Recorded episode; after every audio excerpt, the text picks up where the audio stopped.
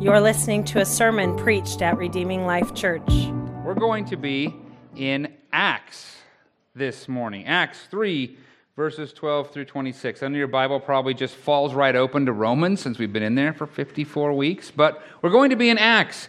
And on that note, if I accidentally say Paul wrote or Paul said, it's because we were in Romans for 54 weeks, and it's probably supposed to be Peter, so I hope you forgive me for that. Also, before we read the text this morning, I think a little background would be helpful. We're in narrative, and we need to kind of figure out where we're at in the story. So, Peter and John, uh, apostles, men who walked with Jesus, were headed to the temple to pray, and they run into this man, a man who'd been uh, born lame. He couldn't walk, and he asks him for some money. The man says, Okay, can you give me some alms? And they Instead, look at him, and then Peter commands the man in the name of Jesus to get up and walk. And he did. He did, which would be pretty awesome. The man was healed, right? In response, Peter preaches the sermon that we're now going to read together. So, now with that in mind, let's take a look at Acts chapter 3, verses 12 through 26. God's word says this For when Peter saw this, he addressed the people. Here comes the sermon. Ready? Fellow Israelites, why are you amazed at this? Why do you stare at us as though we had made him walk by our own power or godliness? The God of Abraham, Isaac, and Jacob, the God of our ancestors, has glorified his servant Jesus, whom you handed over and denied before Pilate, though he had decided to release him. You denied the holy and righteous one and ask to have a murderer released to you. You killed the source of life, whom God raised from the dead. We are witnesses of this. By faith in his name, his name has made this man strong, whom you see and know. So the faith that comes through Jesus has given him this perfect health in front of all of you. And now, brothers and sisters, I know that you acted in ignorance, just as your leaders also did. In this way, God fulfilled what he had predicted through all the prophets that this Messiah would suffer. Therefore, repent and turn back so that your sins may be wiped out, that seasons of refreshing may come from the presence of the Lord, and that he may send Jesus, who has been appointed for you as the Messiah. Heaven must receive him until the time of the restoration of all things, which God spoke about through his holy prophets from the beginning. Moses said, the Lord your God will raise up for you a prophet like me from among your brothers and sisters. You must listen to everything he tells you. And everyone who does not listen to what the prophet will be, to, excuse me, to that prophet will be completely cut off from the people. In addition, all the prophets who have spoken from Samuel and those after him have also foretold these days. You are the sons of the prophets and of the covenant that God made with your ancestors, saying to Abraham, All the families of the earth will be blessed through your offspring. God raised up this servant and sent him first to you to bless you by turning each of you from your evil ways. Would you pray with me? Lord, as we seek to, to hear from Peter's preached sermon, from your word, speak to us in terms that we can understand and and stir in us. Lord, there's a lot of, sort of technical things in this particular sermon. Uh, help us, help me, help it to be communicated clearly that it would compel us to repent and believe, that it would move and stir in our souls, that we would see Jesus as the true and, and final prophet who has come, that we celebrate this Christmas season. It's in Jesus' name. Amen. So, my goal this morning is to understand one specific aspect of who Jesus is. Like, okay, Jesus is the predicted prophet who was to come. Okay, the chief application of Peter's sermon was not to explain how a man was healed, but to call his fellow Israelites, his Jews, to repent and turn back to God. To turn back. Because they were denying Jesus, and therefore they were sinning against God. That was the purpose of his sermon. They were disobeying God. And Peter's support for this, for their disobedience, for all of this, was that Jesus is the prophet that was promised in Scripture. That's his support.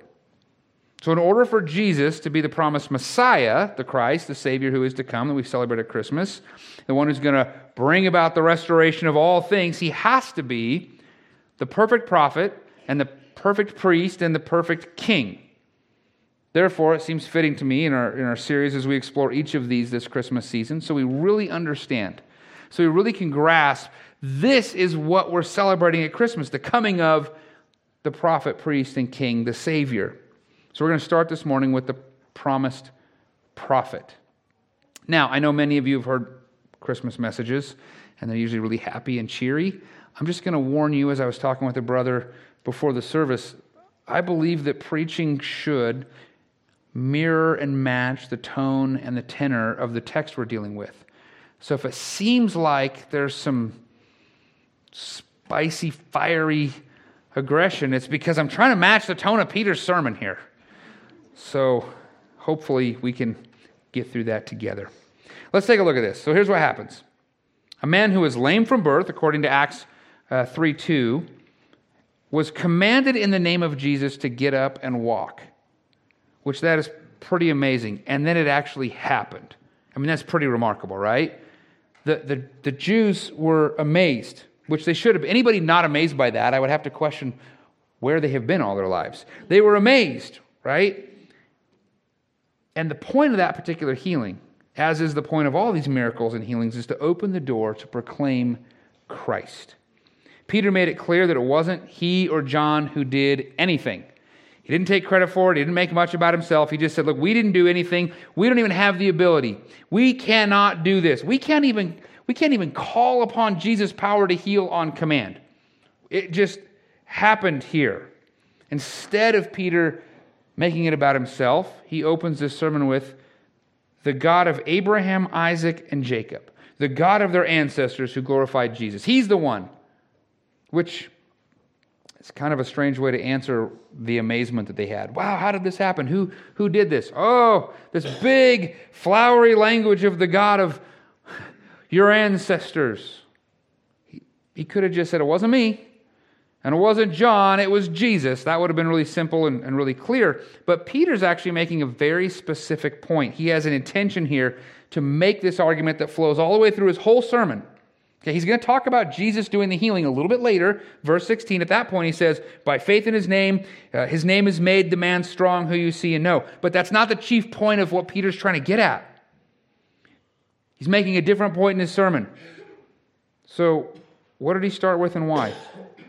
First, he says, The God of Abraham, Isaac, and Jacob, the God of our ancestors, has glorified his servant Jesus. And who is this one that God has glorified? Oh, yeah, the guy whom you handed over and denied before Pilate. Right? Pilate was going to release him. Uh, though he had decided to release him, you guys handed him over and denied him. A Roman governor and a Gentile could see that Jesus was innocent. But you, the Jews who claim to be the servants of the God of Abraham and Isaac and Jacob, you guys denied the one that God sent. You done blew it. Then Peter drives it in even deeper. Like he gets after it and says, You, I can just picture him pointing, You denied the holy and righteous one. You killed the source of life. But don't worry, God raised him back up from the dead. So you couldn't overtake that one. You did it. You killed him. This sets Peter up for a really great sermon application. I mean, this, this is a good model in preaching. In verse 19, he says, Therefore, repent and turn back. And then he says, If they do, three things are going to happen. If you do this, here's going to be the outcome according to Peter. Okay, first, he says, If they repent and turn back, their sins may be wiped out which praise the Lord for that. That's just as true for them, sinning Jews, as it is for us, sinning Gentiles, unless some of you are Jews. Just the same for all of us. Okay, the Bible makes it abundantly clear, clear as can be, that we're all sinners. We've all had a hand in denying Jesus and therefore killing Jesus. We're just as guilty as, as they were, Peter's audience, just as guilty as them. But if we repent, which means to, to turn away from our ways and to turn towards Jesus, our sins may be wiped out. The second thing that Peter says if they repent and turn back is that seasons of refreshing may come from the presence of the Lord. Now, on the surface, that might seem kind of like an odd thing to say, given that literally in the next sentence, Peter is going to say that Jesus is in heaven until the restoration of all things. So, how then can Jesus' presence be uh, bringing about seasons of refreshing if, if he's in heaven. Okay, well, we know that while Jesus is at the right hand of the Father making intercession, he is also with us. In here, in us, if you're a believer, in all aspects of your life. His presence is in everything that you are, everything that you think, everything that we even deal with. His presence is here. Okay, and if he were only a created man like you or me, and not a divine member of the Trinity, he couldn't be there and here. But bodily, he's there, and in his divine spirit, his very real presence is here. It's a huge claim of who he is. He's not like you and me, he is the God man. And all those who have experienced this presence, I hope you have, have probably also experienced that refreshing seasons that he, he can bring. I mean, after all, he said, Come to me, all who are of you who are weary and burdened, and I will give you rest. That's these refreshing seasons that he brings. That's Matthew 11, 28. And then the third thing that, that Peter said, Peter preached that if they repent and turn back, this third thing can happen. The Lord may send Jesus, who has been appointed for you as the Messiah. This one's a tough one in evangelical circles, but I think it's important we understand it's not enough just to have your sins forgiven. It's not enough. Okay, that removes your transgressions, that removes your sins, praise the Lord, but it doesn't change you. It only takes something away. It doesn't add anything. But God has commanded us to be holy as He is holy. God expects us to be holy, that is righteous. He expects that of us. And being holy is not just the absence of past sins. We need righteousness that can't be bought, that can't be earned. It's alien to us, it's foreign, it needs to come from somewhere. Therefore, we need Jesus as our Messiah, not just the forgiver of our sins, but we need Him giving us His righteousness. We need Christ. 2 Corinthians 5:21 says, "He made the one who did not know sin to be sin for us." Now hear this, so that in him we might become the righteousness of God. We need more than forgiveness, we need Christ's righteousness. So, Peter's sermon is this evangelistic gospel call to the Jewish people, which is great. Okay, the healing itself, which some people get very excited about, it's very exciting. It's an amazing thing, but it was just a sign event, a wonder, a, miraculous thing in order to point people to the gospel and to call them to repentance. That was the purpose of the healing. Verse 16 makes that clear. The sign that was before them was somebody they knew and they could see as a sign so they could hear something about having faith in Jesus. And then the main point of Peter's sermon is not about the sign, it's not about the miracle, it's not about the power of the Holy Spirit working in that way. It is to repent and turn back to God. That's what Peter is leveraging. Now, because that's the main point of Peter's sermon and the way that I approach the text and preaching, it's going to have to be the main point of my sermon. That's just how we do that here. Although Peter is going to provide some scriptural support that the first century Jewish people are going to, to hear really well. It's going to land with them really well. And it might not land so well with 21st century Gentile hearers. We just don't have the same thought processes they did. We don't know our Old Testament as well. So while Peter appealed to Moses as support to make his point, I'm going to deviate a little bit and instead I'm going to appeal to Peter to make my point because I think Peter himself makes a really good point for us. Let's look at that. Let's look at what Peter does and then let's look at how uh, we can see him as support. So after Peter tells them that they killed Jesus, which that's bold, he lightens the tension by calling them ignorant. Like, you killed Jesus, but it's okay because you were ignorant. We know that Peter was married. He had a mother in law. Later, he was traveling. Paul talks about that. But I cannot, under any circumstance, imagine that his wife was present at this sermon because he would never survive the glare she would be giving him for calling the people ignorant. Amen, Amen is right. But This is Peter. So, in Peter fashion, he calls them ignorant. And then he reminds them that what happened to Jesus was predicted by the prophets. You don't have to take my word for it. Look at verses 17 and 18. And now, brothers and sisters, I know that you acted in ignorance, just as your leaders also did. In this way, God fulfilled what he had predicted through all the prophets that this Messiah would suffer. He makes the, the same point in Acts 3 24 through 26. Jump over there.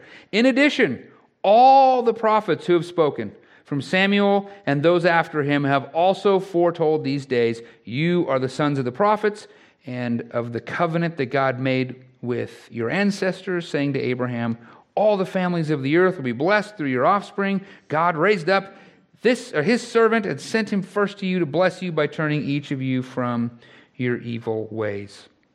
God told Abraham, All the families of the earth we blessed through your offspring a few times. We can find that quote numerous times. And Peter is connecting Abraham's offspring to Jesus and the work of the gospel in the next verse, where he says, God raised up his servant and sent him first to you to bless you by turning each of you from your evil ways. Verse 26. The blessing of, of, of Abraham's offspring, or seed, because it's the same word, the blessing of Abraham's seed is the same blessing of the seed of the woman in Genesis 3:15. It's a continuation of that promise. And it's Jesus. Peter's saying it's Jesus. Genesis 3:15 said it was Jesus. Therefore Abraham's offspring here is Jesus. So the Jews were looking and hoping for this coming seed, this coming offspring, but then when he came, when he shows up on the scene, they deny him. They just miss it. Peter now is calling them to repent and turn to Christ, the seed in which they've been hoping for all their life. He's here, just rep- you need to turn to him. Now, I want to I need to address something quickly. There's a Jewish argument that interprets God's statement about Abraham as the Jewish people themselves being the blessing of Abraham to the entire world rather than to Jesus. Okay, that's a prominent when you, when you do evangelism to uh, Jewish people, that comes out sometimes. The people themselves are the blessing to the whole world. But but Paul, and I mean Paul, refutes that in Galatians 3:16 when he wrote, "Now the promises were spoken to Abraham and to his seed." he does not say, and to seeds, as though referring to many, but referring to one, and your seed. Then he says this, who is Christ? Galatians 3:16 makes that abundantly clear that Abraham's offspring, who will bless all on the earth, is Christ. But Peter's statement in, in verses 21 through 23, I find the most interesting. We kind of jumped over them. I want to come back to them now. Look at this. I think this helps us with Christmas. This helps us in regard to the series we're doing. This helps us understand Christ as the perfect prophet. Ready? Uh, verse 21 Heaven must receive him until the time of the restoration of all things, which God spoke about through his holy prophets from the beginning. Moses said, The Lord your God will raise up for you a prophet like me from among your brothers and sisters. You must listen to everything he tells you. And everyone who does not listen to the prophet will be completely cut off. Here, Peter has anchored his entire argument in something that Moses said. The Lord your God will raise up for you a prophet uh, from among your, like me, from among your brothers and sisters. You must listen to him, everything, and listen to everything he tells you. And everyone who does not listen to the prophet will be completely cut off from the people. This statement comes from Deuteronomy 18 9 through 22, which we're going to look at in just a second where Moses, the first prophet of God's people, tells them that God is going to raise up a prophet like Moses when they enter the Holy Land that God is giving them. And then they were to test the prophet to make sure that what he was saying was actually from God. And there was a whole system for what that would look like to see if he was the true or a true prophet. And then from there, we see a string of a whole bunch of prophets, like which are all a model of an incomplete model of the true prophet that is to come. They're helping and they're guiding, but they're actually showing something. And in a way, it's not quite complete. It's, it's lacking. And so that we have a longing for Jesus, the perfect prophet who will come. come. So clearly, though, what Peter is doing is saying that back in Deuteronomy 18 is pointing to Jesus. It doesn't just end with the, the line of prophets, it's about Jesus. And anyone who does not listen to everything Jesus says will be completely cut off from the covenant of God's people. In other words, Peter was saying that if you, Jews, reject Jesus, you are no longer among God's people. That's what Peter's saying. Look over Deuteronomy 18. It's on uh, page 167 if you're using one of those uh, Bibles somewhere around you. Deuteronomy 18. I'm just going to read. It's a lot of scripture, but I think it's really helpful, especially in the context and where we live. Deuteronomy 18, verse 9. This is the instruction that Moses has been given from God to give to the people. When you enter the land the Lord your God is giving you, do not imitate the detestable customs of those nations. Well, that's pretty good advice. No one among you is to sacrifice his son or daughter in the fire practice divination, tell fortunes, interpret omens, practice sorcery, cast spells, consult a medium or a, spiritual, a spiritist, or inquire of the dead. Everyone who does these acts is detestable to the Lord, and the Lord your God is going to drive out the nations before you because of these detestable acts. You must be blameless before the Lord your God. Though these nations uh, are that you are about to drive out, listen to fortune tellers and diviners. The Lord your God has not permitted you to do this. The Lord your God will raise up for you a prophet like me from among your own brothers. You must listen to him. This is what you requested from the Lord your God at Horeb in the day of the assembly when you said, Let us uh, not continue to hear the voice of the Lord our God or see his great fire any longer so that we will not die. Then the Lord said to me, They have spoken well. I will raise up for them a prophet like you from among their brothers. I will put my words in his mouth, and he will tell them everything I commanded him. I will hold accountable whoever does not listen to my words that he speaks in my name. But the prophet who presumes to speak a message in my name that I have not commanded him to speak, or who speaks in the name of other gods, well, that prophet must die. You may say to yourself, well, how are we to recognize a message that the Lord has not spoken? When a prophet speaks in the Lord's name and the message does not come true or is not fulfilled, that is a message the Lord has not spoken. The prophet has spoken it presumptuously. Do not be afraid of him. Interesting and important guidance. Jesus is the perfect and final prophet that was promised there in Deuteronomy, and then all throughout the Old Testament. So, therefore, logically, the Jews should not be, cannot be, denying Jesus, but instead listening to him. Okay, they must repent and turn to Jesus if they're going to be numbered among God's chosen people. That's the argument that Peter is making in this sermon. And it's very much in line with the New Testament as well. when the Word of God has become flesh and dwelt among us, John 1 1 through 14 we see that Jesus is not just another messenger of God's word, like the previous prophets, but he is the word itself. In Matthew 5:17, Jesus said, "Don't think that I came to abolish the law or the prophets." We often forget that part.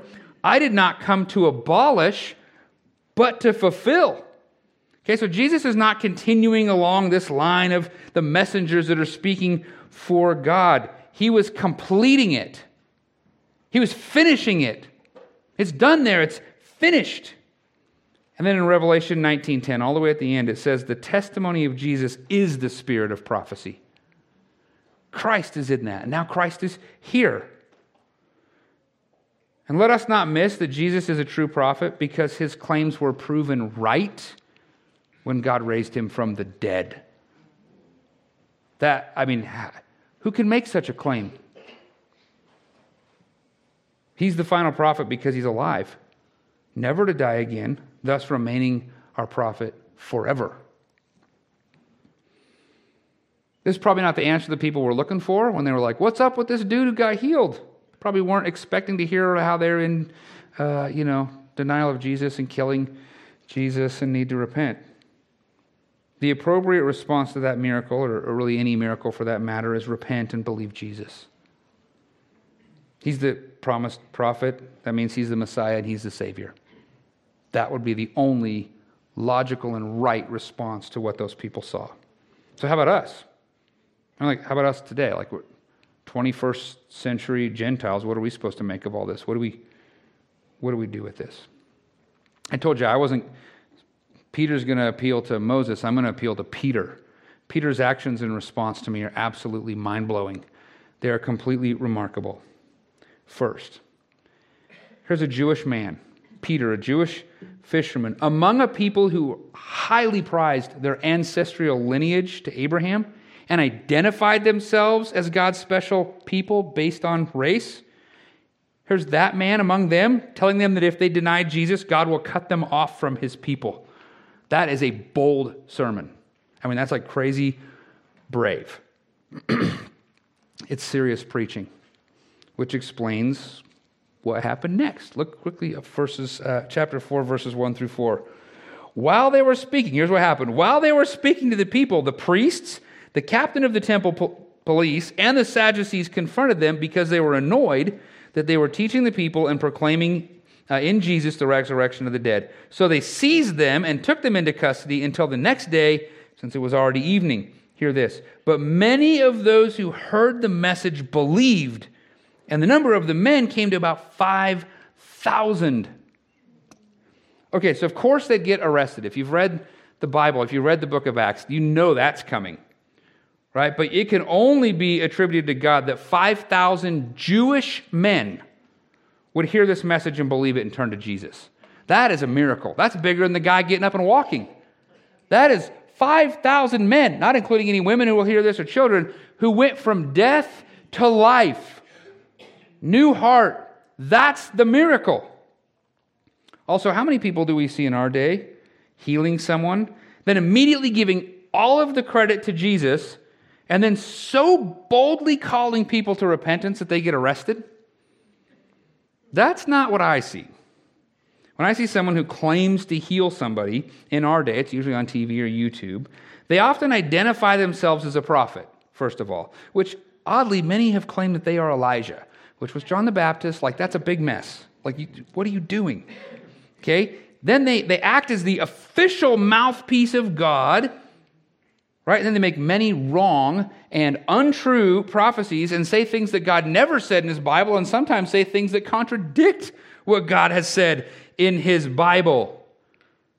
But not Peter. Not Peter. When Peter healed a guy in the name of Jesus, he said, Jesus is the prophet. Jesus is still the prophet. And then he took all the focus off the physical healing of that guy and he shifted it all right to the sins of all those people so he could speak truth and call them out. That he could call these people to repent and turn to Jesus. I'm telling you, man, we need more men like Peter today. Brave, bold proclaimers of truth, not about self, but to make much about Jesus. I'm praying for men like that. So, in light of Peter's sermon, we need to face the question do we believe that Jesus is the perfect and final prophet? Like, do we really believe it? the one that Moses spoke of, the one that Peter's talking about, the seed of Abraham that would bless all the nations of the world, all the families of the world. Do we believe that Jesus is really that guy? Okay, there are two ways we can deny Jesus as the prophet, and we see him all the time. The first way that you can deny Jesus as this prophet is that you just flat out say he was not from God, that he was not the Son of God, that, that he's not the Savior, that he's not the one he claimed to be, that he was not raised from the dead. You just don't believe it. You just say, nope, must have been a liar. Maybe the apostles were liars. Maybe everybody's a liar. You just chuck it all. I hope you don't do that. I hope you don't deny Jesus in that way. But if you do, you're among a lot of people in the world today. That's how most people approach this perfect prophet if they're going to deny him. The second way that you can deny Jesus looks really spiritual. It looks great, but actually it still denies Jesus. In Matthew 11, John the Baptist, the last prophet, had some doubts about Jesus. He was in prison. He was going to lose his head soon. He's just. So he sends a couple people. He's just in a moment of, of weakness. He sends a couple of people to ask Jesus this question Matthew 11, 3. Are you the one who is to come? Or should we expect someone else? We ask Jesus that too, don't we? We really do. Are you the perfect and final prophet, Jesus, or, or do we still need a, another prophet to speak for God and to interpret what God's word says to us? Are you not the final one, Jesus? Is there, is there more? Is there something beyond you? Do we still need a, a prophet or a pope or an apostle? Somebody with a, a word from the Lord that's not already in our Bible? Jesus, are you really enough, or should we, should we deny you as the final prophet and look for another? Do you see the veiled denial here? Do you see what we're really saying when we take that approach? When we say we need a prophet other than Jesus, we are denying Jesus. And a prophet, as they come and go, who denies Jesus as the perfect and final prophet can't possibly be a true prophet. Not at all. So much later in his life, Peter, who's grown older, he's writing some letters to the church. He has something to say about false prophets. In 2 Peter 2 1 through 3, he wrote, There were indeed false prophets among the people, just as there will be false teachers among you. They will bring destructive heresies, even denying the master who bought them, and will bring swift destruction on themselves. Many will follow their depraved ways, and the way of truth will be maligned because of them. They will exploit you in their greed with made up stories. Their condemnation, pronounced long ago, is not idle, and their destruction does not sleep. Claiming to be a prophet or saying that we need a pope or a prophet today is the denial of Jesus as the promised prophet and therefore a rejection of the biblical Jesus. That's the other way in which we reject or deny Christ. Now, the alternative to denying Christ is to not deny Christ, to accept Him and to embrace Him and to repent and to turn to Him. That would be the alternative. Okay, so you turn from your false ways and you turn to Jesus' way. That's what it actually means to repent. That's the meaning of that word. Okay, that's the exact thing that Jesus was calling upon those first century Jews to do. And it's the same thing that I'm preaching to you today. Repent and turn to Christ. Repent and believe and be saved. Now, how is that? How is it that Peter is telling you the exact same thing 2,000 years ago that I am telling you today? We have 2,000 years separating us, and yet the exact same message. It's because we're only telling you what you can read for yourself. It's in the Word of God. We're just repeating what has already been said from the perfect prophet. We're trying to point you to Jesus the true and better, the perfect prophet. So here's the thing, and I, and I really mean this. Don't take my word for it. Open the book and read it for yourself. Hear from Jesus. You don't need me to act as if some kind of intermediary or a prophet. You have Jesus. Go there. It's my prayer that God will open your eyes and you'll see Jesus. You will really see it in a profound way. I hope you realize that Jesus is our perfect prophet today, and he still speaks. He speaks from his word. You can open this. We say here, but you're, it's coming in. You've got it. I hope you see it and hear it. I hope your eyes are open to that. I pray for that every day. And maybe this Christmas season, you'll come to discover how significant it is. Truly, that Jesus is the one who reveals God to us. The Word became flesh as a revelation to us. What a blessing. Like, what a gift. See that when you look at your little manger scene. Go, oh, that's the baby prophet. Wow. Who will always be our prophet. That should make for a very Merry Christmas. And as you read for yourself, Man, I pray, I hope, I'm begging that you find yourself drawn more and more to Jesus as you see how insignificant any modern day prophet really is when it comes to knowing your Savior. Peter said it was there. You can see for yourself. I'm saying it's there. You can see for yourself. Hear the words of Christ from Christ.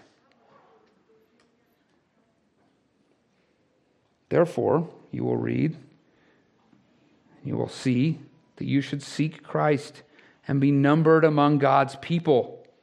Repent and turn to Jesus so that your sins may be wiped out, that seasons of refreshing may come from the presence of the Lord, and that he may send Jesus who has been appointed for you as the Messiah. Let's pray. God, I am so grateful the revelation of your word through prophet men like me. But Lord, I'm even more grateful that you brought the true and better prophet in Christ, the God man, who reveals you to us in ways that bring salvation and rest, peace and joy and forgiveness. Oh, I am grateful, Lord. May we be grateful in this Christmas season, Lord, as we look to you, the, the prophet, the revealer of your word, that we would see clearly. And as we move from that revelation of who you are to king, to priest, to savior, Lord, that your prophetic truth to us would, would speak loud and be clear, that we would be saved and drawn to you. And God, I am praying if there are any in here who have not turned to you, who have not answered Peter's call, that they would hear this today and give their lives to you and be saved. It's in Jesus' name. Amen. We'd love to have you as our guest. For more information, visit redeeminglifeutah.org.